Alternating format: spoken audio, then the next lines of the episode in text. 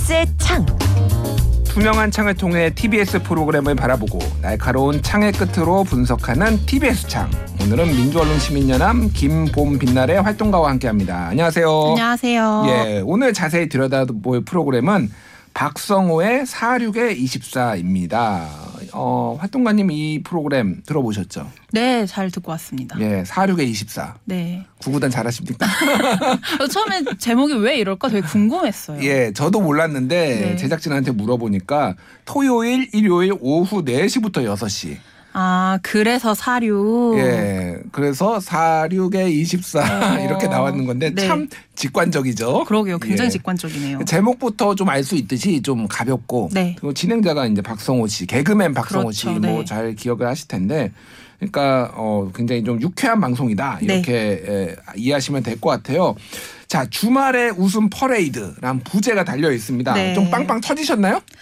하, 우선 이거는 제가 죄송합니다. 제가 일반 분들이랑 많이 개그 코드가 달라요. 개그 좀 기준도 다르고 해서 예. 이거는 이 프로그램의 잘못이라기보단 제가 어릴 때부터 개그 콘서트 그 유명한 공개 코미디 쇼를 봐도 많이 웃지 못하는 스타일이었어요. 그럼 뭘 보고 주로 웃으시나요? 전, 그러면? 전 정치판 돌아가는 거 보면 아, 좀 웃기더라고요. 저도 좀 뭐 실소를 네. 금치 못할 때가 있습니다. 예. 그렇기 때문에 아 이건 참 죄송한 말인데 그러니까 결론적으로 저는 그렇게 많이 웃지는 못했어요. 예. 그럼에도 이 프로그램을 계속 들으면서 좋은 점이 있구나라고 느꼈던 포인트가 있다면 아무래도 진행자 박성우 씨가 개그계에서 굉장히 본인만의 특장점을 많이 가지고 있고 또 인기 캐릭터를 많이 배출한 인물이잖아요. 그렇죠. 본인의 그런 인기 캐릭터를 많이 이용해 가지고 라디오 프로그램을 진행하고 코너를 좀 풍성하게 꾸미다 보니 좀 그런 재미를 찾아볼 수 있었고요. 특히 다중이 캐릭터를 이용한 쇼그맨 오락관 같은 경우에 좀 옛날 생각도 나고 재밌는 부분이 있었습니다. 예.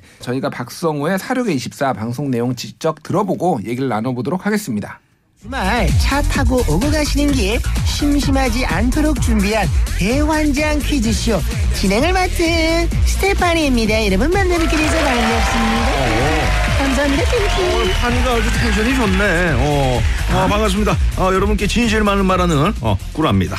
아 우리 김구라 씨 요즘 어. 또 육아에 바쁘시랴 방송하시랴 이렇게 바쁘신 와중에도 저희 쇼그맨 오락관을 방문해 주셔서 너무너무 감사합니다. 아니, 뭐 사실 뭐 감사기보다는 어, 나도 주니까 오는 거야. 어. 아, 제가 형 옷에 뭐 흘렸어요.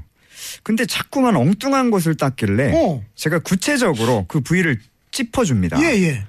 형 위옷 위 단추, 어. 위옷 위 단추, 어. 위옷 위 단추. 위도 위단추?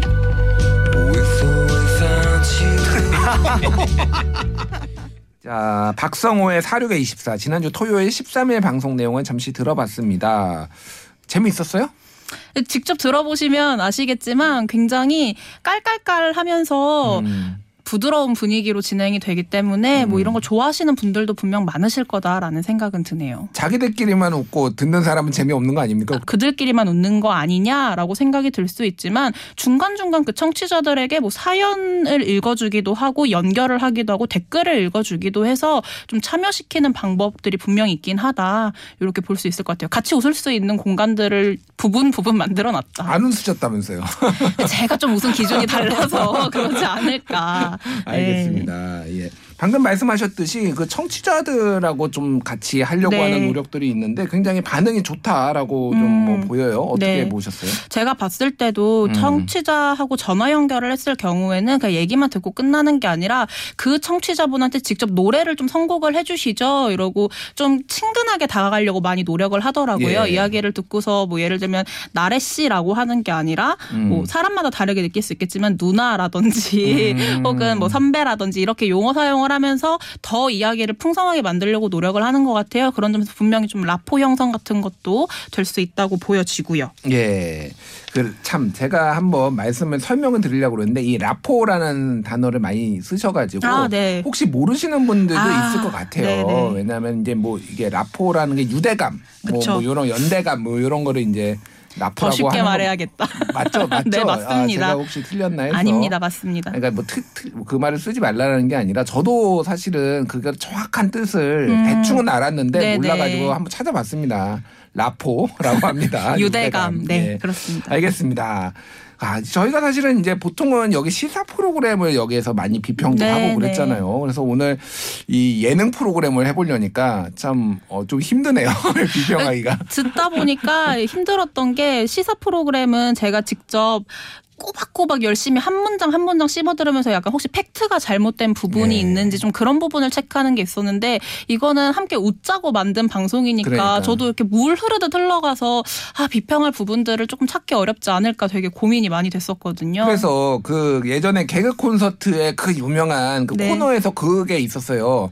개그는 개그일 뿐 아, 오해하지 하지 말자. 말자. 이거잖아요. 이것도 사실은 웃자고 만든 건데 우리가 그렇죠. 너무 엄격하게 지금 뭔가 잣대를 들이대는 게 음. 아닌가라는 우려를 말씀드리지만 할 일은 해야죠. 그렇죠. 문제가 이- 없지는 않잖아요, 사실은. 그렇죠. 그죠? 예. 조금 아무래도 좀이 친숙하게 다가가려고 하다 보니까 좀 말이 거칠어진다든지 뭐 이런 음. 네. 것들이 있을 것 같아요. 좀 그런 부분에 대해서 지적을 해보자면 우선은 음. 이해를 좀 하고 싶은 부분이 있었어요. 특히 개그맨으로서 좀 예능 프로그램을 만들고자 하는 부분에서는 더 웃겨야 한다. 음. 라는 그 책임감도 있을 수밖에 없고 그러다 보니까 더 열정을 쏟다 보니까 이제 실수가 나오는 부분이라든지 이런 거는 분명 있을 거라고 저도 10분 좀 이해를 합니다. 뭐 예를 들면은 순간적으로 워낙 그 보조 MC라고 할까요? 임재백 씨랑 그 박성우 씨랑 다른 프로그램에서 봐도 굉장히 친밀한 사이더라고요. 예, 예. 그래서 이제 중간중간 뭐, 야, 너, 이런 식의 반말이라든지 이제 좀 음. 톤이 높아지는 경우들이 있긴 한데 그런 경우에는 그래도 바로 좀 정정을 하려고 본인들이 노력을 하는 편이어서 예. 이거는 좀 바로 넘어가고요. 제가 얘기하고 싶었던 거는 이제 옛날하고 지금 사람들의 감수성이 굉장히 많이 달라졌다라는 지점이에요. 예, 최근에 뭐 프로그램에서 한 개그맨이 이런 발언을 했더라고요. 1차원적인 개그를 할 수가 없으니까 개그가 재미가 없어졌다. 음. 못생겼다거나 뚱뚱하다거나 이런 1차원적인 개그를 못하게 하니까 2차원적인 개그로까지 넘어갈 수가 없다. 그러니까 좀 심의를 좀 풀어달라 뭐 요런 호소를 하셨는데 예. 실은 그거를 보면서 저는 그 개그맨 분하고 생각이 굉장히 많이 달랐거든요. 왜냐하면 아. 그런 개그는 더 이상 사람들이 받아들이지 않는 시대가 저는 됐다고 봐요. 사람들의 감수성도 많이 올라갔고. 음. 그래서 그런 지점에서도 박성우의 사륙의 24가 조금 더 조심을 한다면은 이런 부분을 보완한다면 더 좋아지지 않을까라고 생각이 들었던 게 그 쇼금의 오락관이 아무래도 성대모사로 진행을 하다 보니까 예, 예. 임재백 씨가 김구라 씨 성대모사를 해요. 김구라 씨. 네, 예. 방송인 김구라 씨 성대모사를 하는데 이제 그런 얘기를 하는 거죠. 뭐 오늘따라 턱이 더 나와 보인다. 아. 뭐 이렇게 얘기를 하고 망치로 땅땅땅 두드리는 소리가 난 다음에 뭐 턱이 50cm에서 49cm가 됐다.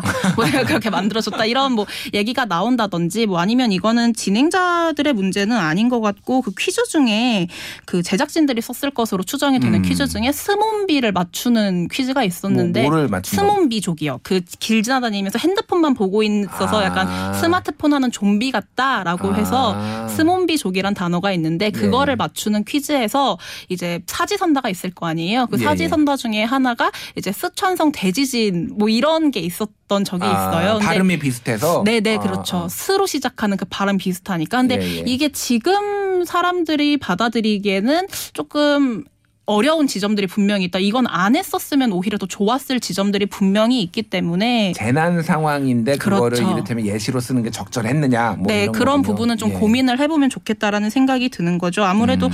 제가 이 프로그램들을 쭉 들었을 때 박성우 씨하고 임재백 씨의 그 재미 포인트가 1차원적으로 납작한 개그는 아니라고 생각했어요. 예, 그렇기 예. 때문에 이런 부분들 보완하고 조심한다면 좀 더 좋은 프로그램이 되지 않겠나 생각이 음. 듭니다. 아무래도 이 감수성이 많이 달라지긴 했어요. 그렇죠. 예전에 제가 어렸을 때는 그 이봉원 씨가 나와서 시커먼스라고 네, 얼굴 맞습니다. 까맣게 해가지고 지금은 난리 하면- 나죠. 그쵸. 예. 근데 그런 것들이 점점 점점 이게 사람들이 어떤 인권의 기준도 높아지고 네. 그러다 보니까 이제 이렇게 코미디 프로그램도 많이 바뀌었는데 이 여성의 외모를 가지고 뭐 개그를 하던 게 사실 그렇게 아주 오래된 게 아니에요. 보면 한 6, 6, 6 7년 전? 네. 근데 굉장히 빠르게 변하고 있다. 그렇죠. 그러니까 어쨌든 그걸 맞춰가야 된다 그런 생각도 들어요. 좀 어려움을 호소하시는 개그맨 분들이 굉장히 많더라고요. 그래서 네, 여러 가지 좀 고민을 해보시면은 더 풍성한 웃음을 주는 프로그램이 될수 있다고 생각합니다. 알겠습니다. 예. TBS 창에서는 박성우의 사륙의 24를 살펴봤습니다. 지금까지 민월련 김봄빛날의 활동가였습니다. 감사합니다. 감사합니다.